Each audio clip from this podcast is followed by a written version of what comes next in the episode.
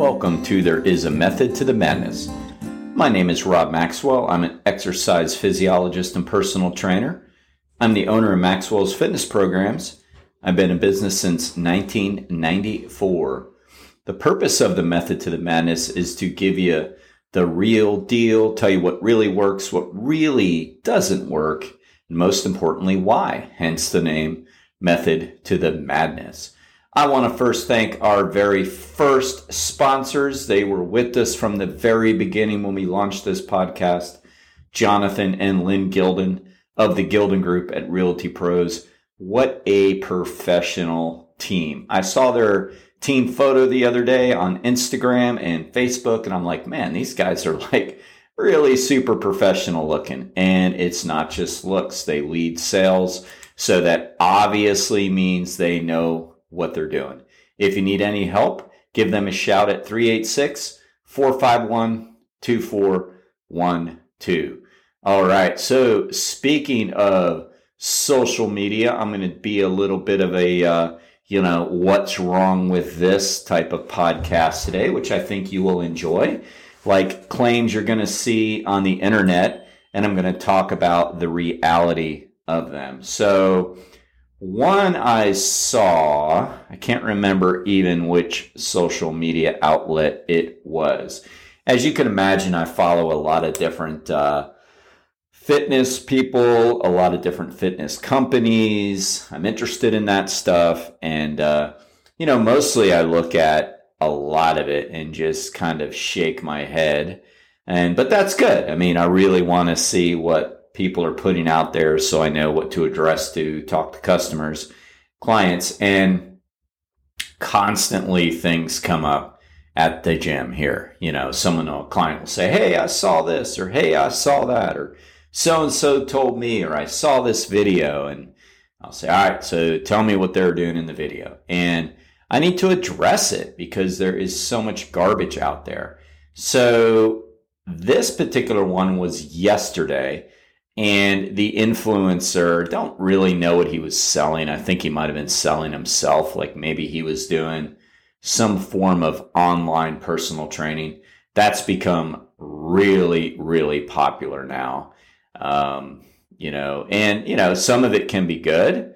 Like we'll do some remotes here for clients that we know already.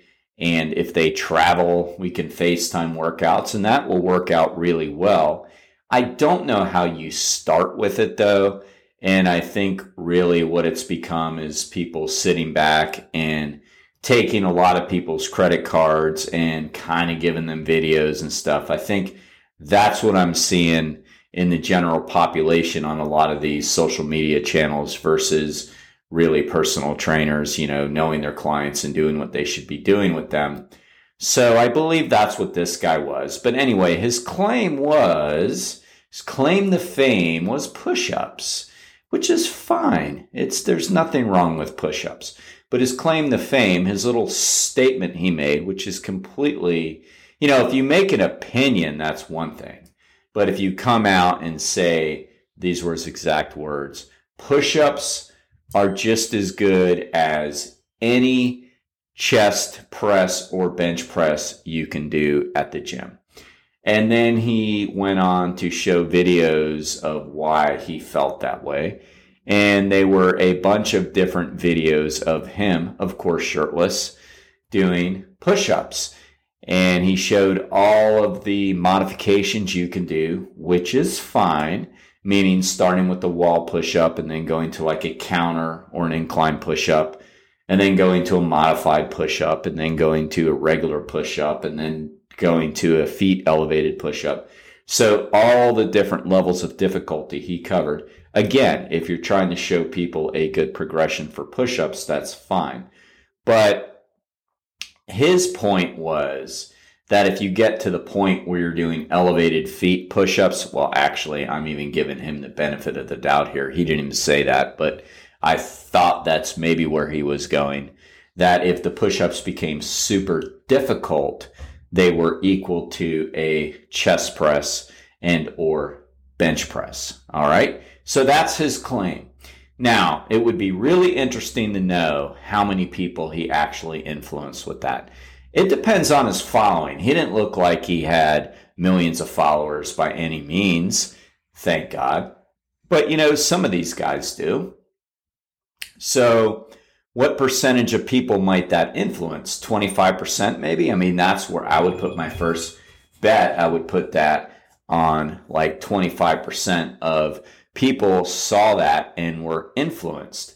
So, that's not good. So, now let me give you the skinny, the method to the madness. So, strength train act, strength training actually fall, falls under a category of what we call strength training actually falls under a category of what we call DCER and that stands for dynamic constant external resistance. In the old days, strength training as a mode was called isotonic exercise versus isometric or isokinetic. Not to get too far in the weeds with this, but I did want to bring up the new term for it, which is dynamic constant external resistance, because there's a reason I bring it up. So for strength training to be effective, it's got to fit those classifications. So dynamic means moving. Okay. E, external resistance. All right. So dynamic constant external resistance. So the constant external resistance has to come from external, meaning outside of your body. So you need something externally from your body to increase a load. So when we're talking push ups, that is only going to get you so far. Now, Again, I'm here to explain things to you. So that's the first problem with his statement. Now, not that push ups can't make you stronger, because in the beginning, your body weight alone, even though it's internal, it's your body weight, your body weight alone may give you a sufficient load to get stronger, especially if you can't do any.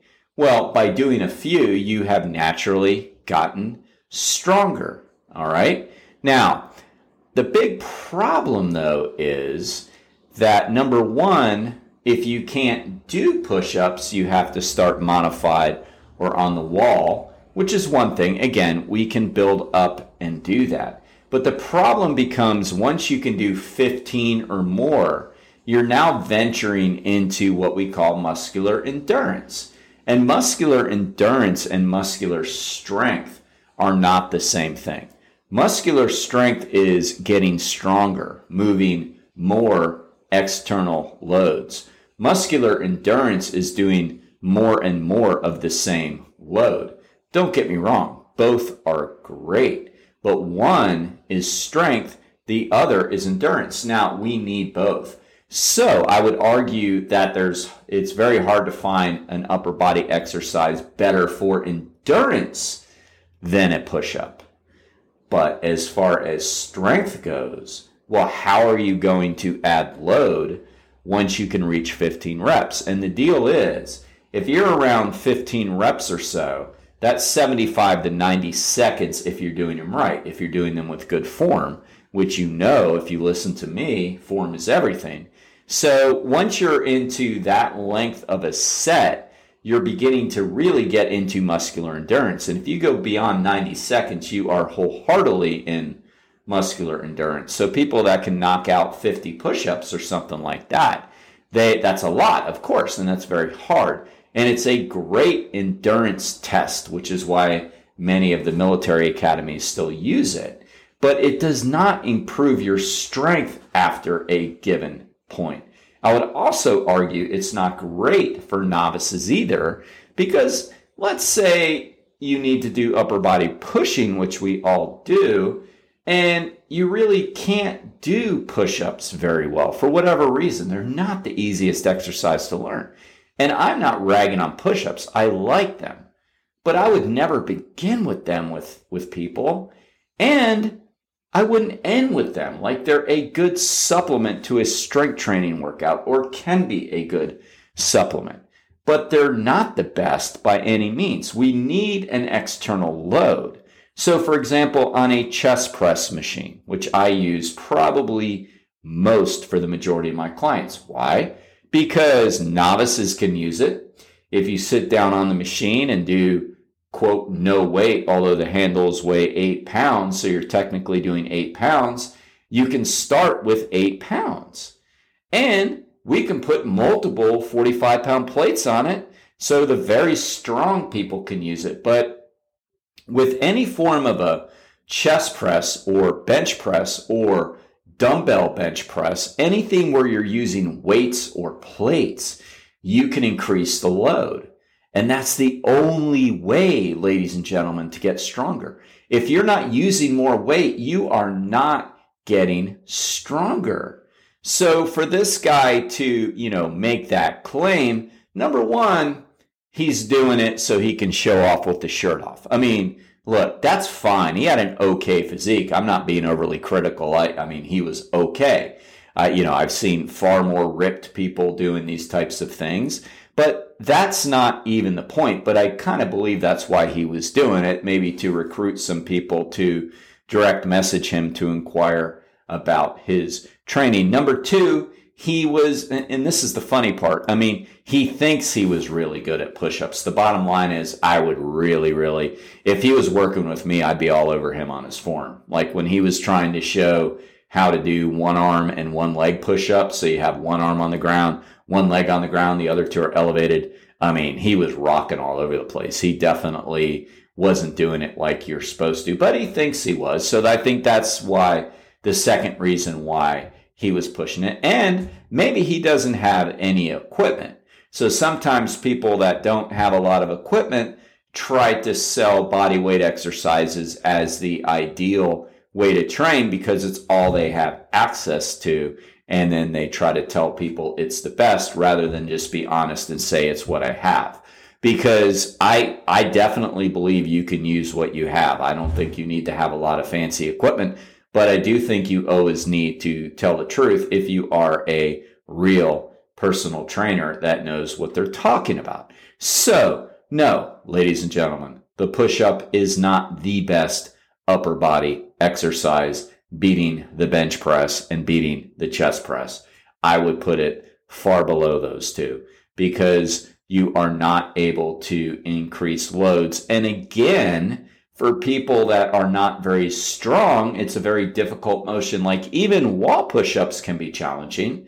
I was working with the Mayor's Fitness Challenge and we worked with people over that came to the class and it was a lot of people who were novices to strength training and were older and they struggled with wall push-ups and you know if we had access to different kinds of weights where we can lay back we would probably do things differently but you know, it is something to do for people that don't have a lot of equipment, but to sell it as the best is just not right. And back to that point though, it was challenging for them. Like it was far easier for them to do a lot of the dumbbell exercises in their chairs than it was to even do wall push-ups. So it's not the greatest exercise to try to teach novices how to strength train with by any means. All right. Again, I do them. I don't do them all the time, to be honest. I think that there are better measurements um, for myself, but I will throw them in. So I'm not hating on them.